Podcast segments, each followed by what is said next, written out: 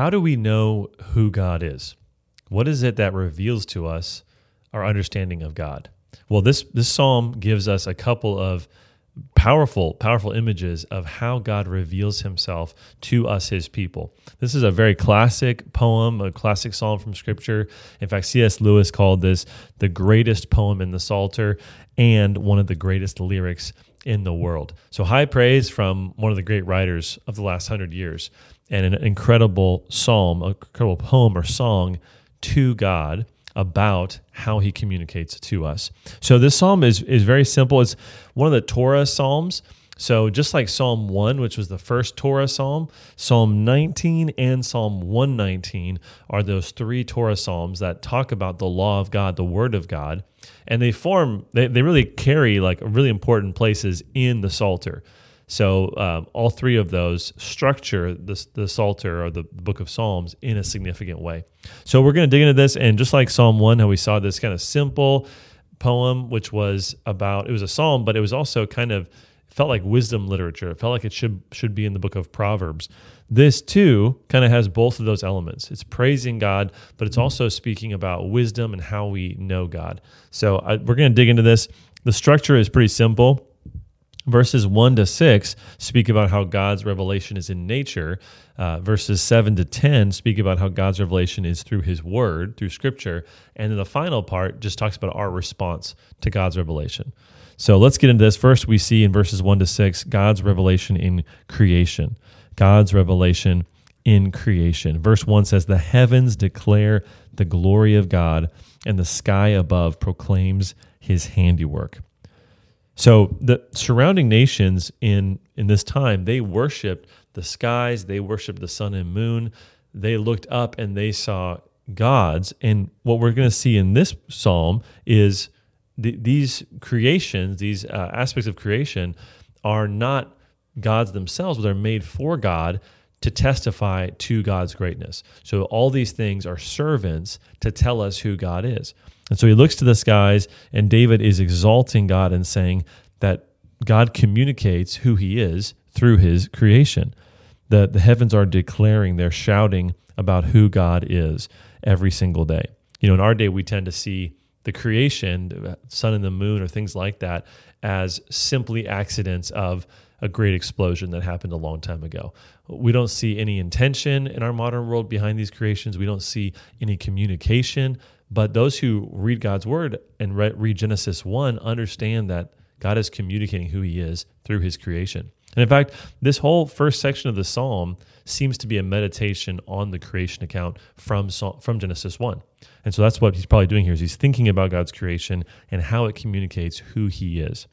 Verse 2 says, "Day to day pours out speech and night to night reveals knowledge." So day to day what he means is every day, right? Day after day, is speaking about who God is. Um, every night gives us knowledge about who God is. When the sun sets, we have a, a view into the heavens. We can see the stars, the planets, we can see into the depths of God's creation, and we can see how small we are by comparison, just like we saw in Psalm 8. And so he's looking and he's seeing the creation of God gives us insight into who God is. God is revealing himself through his creation. And then in verse 3, he says, There is no speech, nor are there words, whose voice is not heard. Their voice goes out through all the earth, and their words to the end of the world. So the language here is confusing. If, uh, maybe I'm the only one who thinks it's confusing at first, but I'm sure this is kind of strange to you. So there are no, no are no speech, there is no words. Um, but then he says, whose voice is not heard. I think the translation here in ESV is a little bit confusing. I think the NIV maybe has a little more right essentially what this is communicating is there's not actual speech, there's not actual words. That's not what he's talking about. So he clarifies this as he's saying the heavens are declaring God's glory. He's saying it's not through audible words. It's not as if the creation around us is speaking to us, but he says their voice, their metaphorical voice, goes out through all the earth. So the way that the, the creation communicates about God is not in the same way the Bible communicates about God, but it is a powerful, clear indication of God's majesty, of his goodness. Uh, you know, I wonder if when Paul wrote the book of Romans, in Romans chapter 1, he had in view this psalm. as he talked about how people can see God's power, his divine attributes through the creation. And so we're all without excuse because we all know there's a God deep down inside, and yet we choose to reject him. I think that's kind of the idea of what's happening here. Then he um, begins to focus specifically on the sun. In verse in the, the last part of verse four through verse six, he says, In them he has set a tent for the sun, which comes out like a bridegroom leaving his chamber, and like a strong man runs its course with joy. Its rising is from the end of the heavens, and its circuit to the end of them, and there is nothing hidden from its heat. So he's speaking about the sun. He's personifying the sun, right? He's speaking about the sun as a groom coming out of the chamber, the chamber being the bridal chamber where husband and wife would consummate their marriage. And he's saying after that, right, the husband comes out with joy, right, radiant.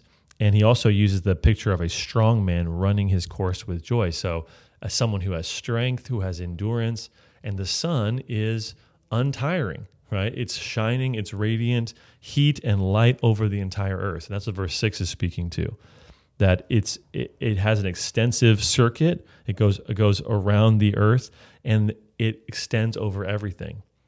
Everything on the surface of the earth, everything under the heavens receives heat and light from the sun. So he's meditating on one part of creation, one specific aspect of creation to indicate the greatness and the existence of God.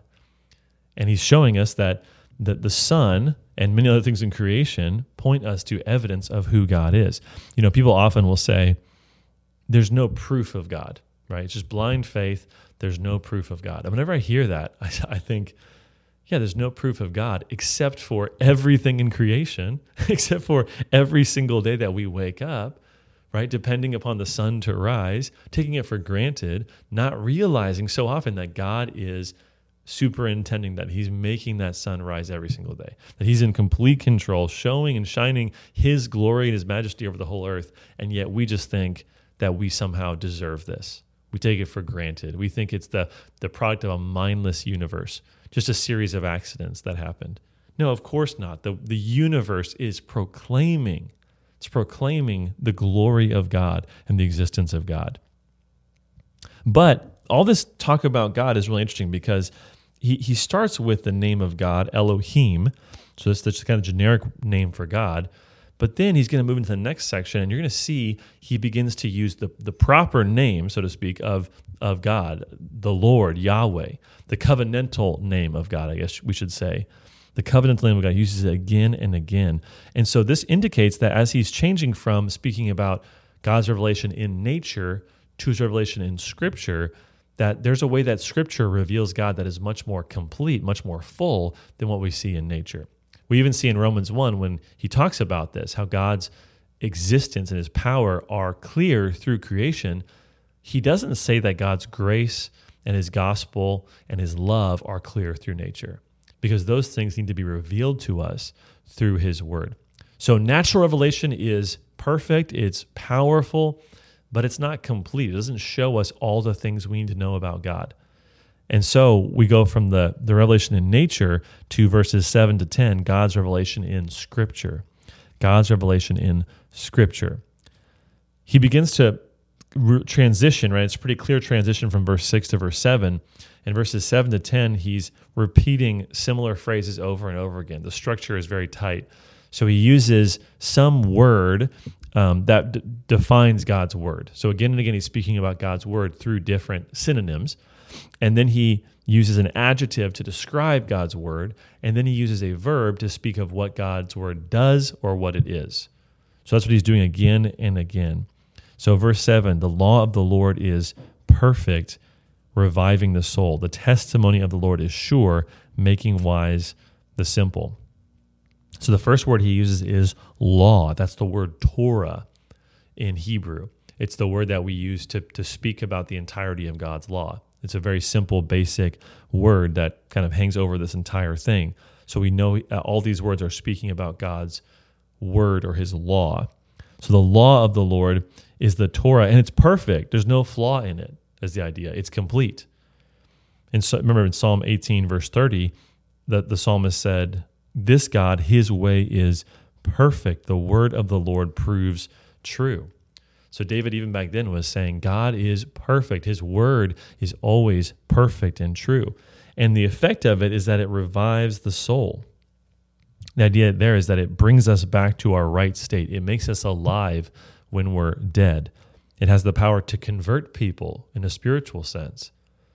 God's word has power to revive the soul. He says the testimony of the Lord is sure. The, the word testimony is related to our word for witness.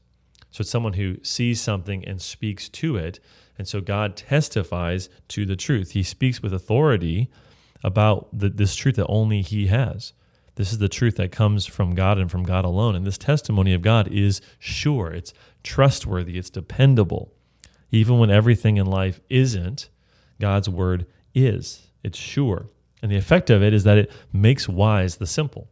The simple person in scripture is the person who is lacking understanding, who doesn't doesn't have knowledge, right? And often they're kind of tied to the fool because the fool is the one who then acts in a certain way based on that lack of knowledge.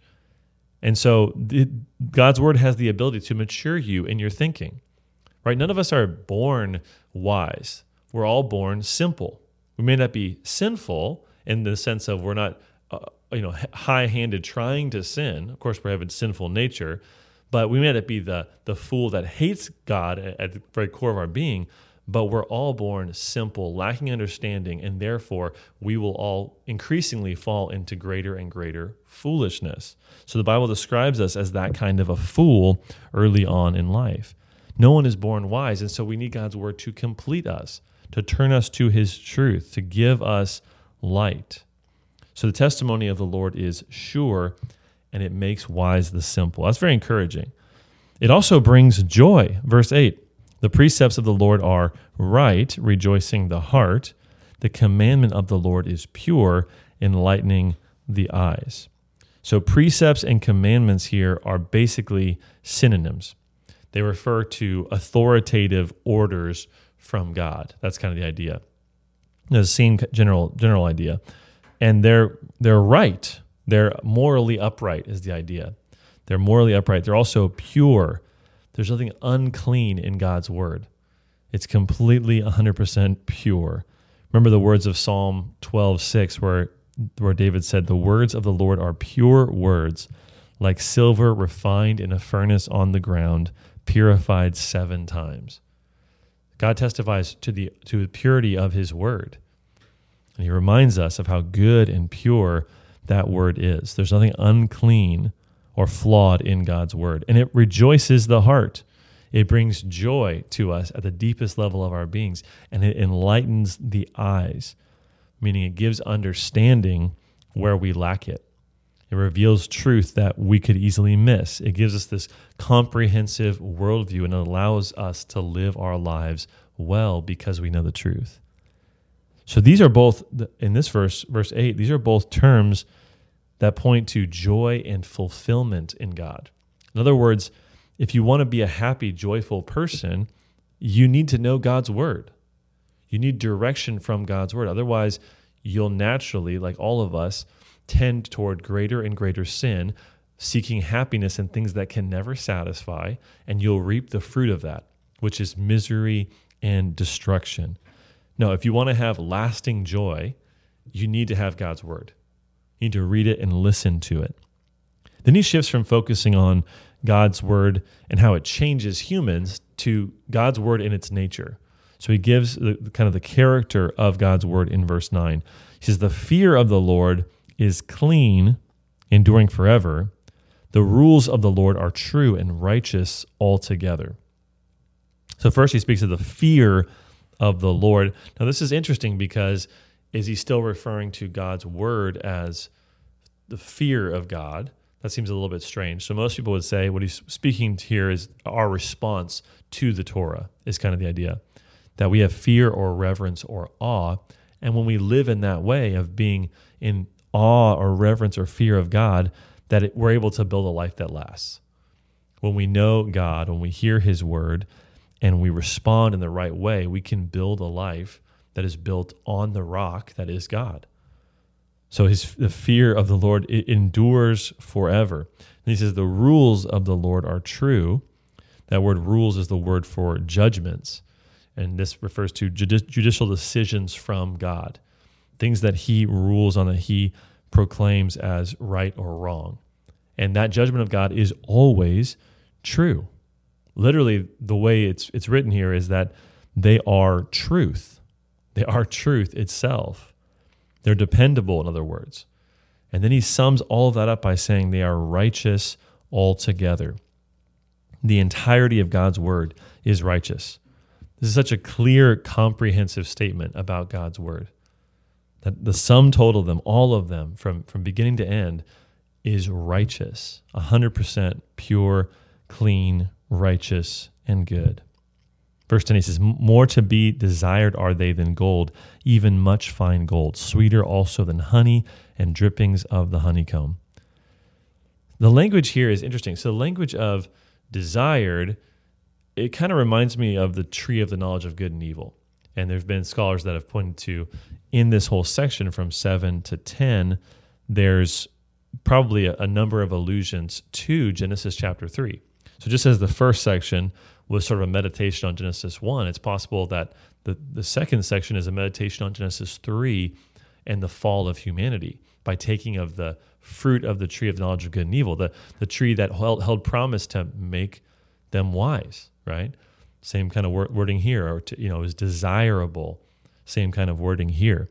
And so it's, it's possible that what David is doing in this is he's pointing to the fact that what humans desired from the tree of the knowledge of good and evil, what humans desire from sin, is actually only found in God's word. That God's the one who can actually deliver on the promises that sin makes, but it never delivers. And he compares it to, I mean, these are very basic images that we can all understand, right? Gold and honey. Gold being that which is precious. For you, it might be money, it might be possessions, wealth, something like that. And he's saying the most valuable thing in the world, the thing that you can invest in, that you can trust in when when riches other riches fail, that thing that is stable, he says God's word is better than that. It's more valuable than that. It's it's better to be desired than wealth. Because you can pile up wealth, you can be so successful in life and still be completely empty. The person who has God's word, excuse me, the person who has God's word, even if they don't have many possessions, they hold a treasure that lasts, that endures, that gives happiness even when other things fail. And not only that, but it's it's pleasurable, it's sweet. He uses the picture of honey. Honey is that which when we partake of it, right? When we eat something that is sugary, we it feels good immediately, right? There's a a, a pleasurable sensation, and then we also kind of get this uh, sugar high, this burst of energy. And so both of these things point to why we desire things that are sweet. We want that pleasure. We want to feel good. And yet it's God's word that is the most pleasurable thing that can point us to that which gives pleasure that's not just in the moment, but it, it lasts beyond that moment and it helps us to have pleasure forever. He's using superlatives of things in this world to show us that God's word is better in every regard. It surpasses all the things of this life. And so it needs to be sought after. And so the last section is, is a natural outflow of the first two sections. So verses 11 to 14 is man's response to revelation. How is David now going to respond to the reality that God's revelation is this good and this pure? Verse 11, he says, Moreover, by them is your servant warned. In keeping them, there is great reward. So the tone sort of shifts here, and David realizes that he needs God's word both in a negative sense and a positive sense. So, in a negative sense, he needs it to avoid sin, to be warned about the danger of sin, and also in a positive sense, to keep them to receive a reward. So, there's sort of you know a negative reason to, to, to pursue God's law, to avoid bad things, and a positive reason to pursue good things, to pursue rewards. And this again reminds us of Psalm 1 right? Which has those two paths and where they lead. God's word is able to do that. It's able to reveal to us how we should live. And so he moved, he's moved to pray to God in verse 12. He says, Who can discern his errors? Declare me innocent from hidden faults. Keep back your servant also from presumptuous sins. Let them not have dominion over me. Then I shall be blameless and innocent of great transgression. So he's he's asking who can discern his errors, and the implication is that even though David can't discern his own errors, God's word can. God's word is kind of parallel to the light of the sun, which shines over the entire creation nothing's hidden from it. And here, God's word is that it, it reveals what's hidden in our own hearts, it shows us who we are. And we see him now falling on the grace of God as well. As he's convicted of his sin because he's read God's word, he understands that he is flawed, he is sinful, he is needy. He, in verse 13, is asking God for his grace, asking God to forgive him. This should always be our response when we come to God's word. We should be in awe of God and we should be seeing how small or how sinful we are in, in contrast, but also we should then fall on the grace of God. If you never get to this point of understanding the, the good news of Jesus, that there is an answer for sin, then you haven't read God's word rightly. And so that's why we, with every sermon that we do at our church, we're constantly bringing people back to the grace and forgiveness of God. So David here does the same thing. He says, Keep me back from presumptuous sins. Those are the, the hidden sins, the things that he does that he wants to keep hidden. He's saying, God, you know them, and I need your help. Don't let those hidden sins dominate my life, and and and uh, don't let them, you know, end up in. Or, sorry, hidden faults is the are the, the hidden sins, and presumptuous sins are the great and outward sins. Uh, I got that wrong. So hidden faults are the things that he does in private, and presumptuous sins are things that he doesn't even care if people knows. Right, and often when we don't we don't fight sin at the, the, the smaller level, the level where it's you know behind closed doors, it ends up uh, overflowing into our lives and destroying us in some sort of very big and public way. And so he's asking God to keep him from that danger, to protect him. He says, Then I shall be blameless and innocent of great transgression. So remember how in chapter 18 he was talking about how he's blameless, how he's, you know, rejoicing in his purity and all these things. Well, this is a good reminder that he's not saying that he hasn't sinned, right? He's saying, if I can be forgiven by God, then I will be blameless. So he understands where his righteousness and his blamelessness comes from. It comes from the grace of God. And so he's he's not like Christ, blameless because he's never sinned, but he's blameless because he has been forgiven by God and made innocent. And then in verse 14 he he ends with the great words. He says, "Let the words of my mouth and the meditation of my heart be acceptable in your sight, O Lord, my rock and my redeemer." So let the words I speak, he's, he's meditating on God's word, on the voice of the revelation through nature and through through the scripture. And then he says, I want my words to be changed as well. I want the meditations of my heart, what I think about, what I dwell on, to be changed. I want to be in line with the rest of creation, proclaiming the glories of God by my words. And so he ends by saying that God is his rock and his redeemer. Again, that word rock brings us right back to Psalm 18, right? Which says that again and again. And he, God is his redeemer as well, the one who purchases him out of slavery. So, what are some some practical thoughts just quickly? I only have one that I want you to to take away from this. One big takeaway, which is read the Bible. Read the Bible. Yes, spend time in nature. We could say that. Uh, marvel at how great God is in his creation. But the greatest way God reveals himself clearly is through his word. How many people throughout history would have given anything to have God's word? And you have it at your disposal. In fact, if you're like me, you have 10 copies of it. Right? You, have, you have it in every version. I have it in Spanish. I don't even really know Spanish. Right? I have all these copies of God's word. How tragic would it be if we allowed them just to sit and gather dust? If we never opened God's word and heard from Him, heard His word that is able to give joy and life and transformation to people like us, open His word and read it. How many people in history have died to give you this word, to bring God's word to you? Treasure it, read it, memorize it, love it. This is your very life.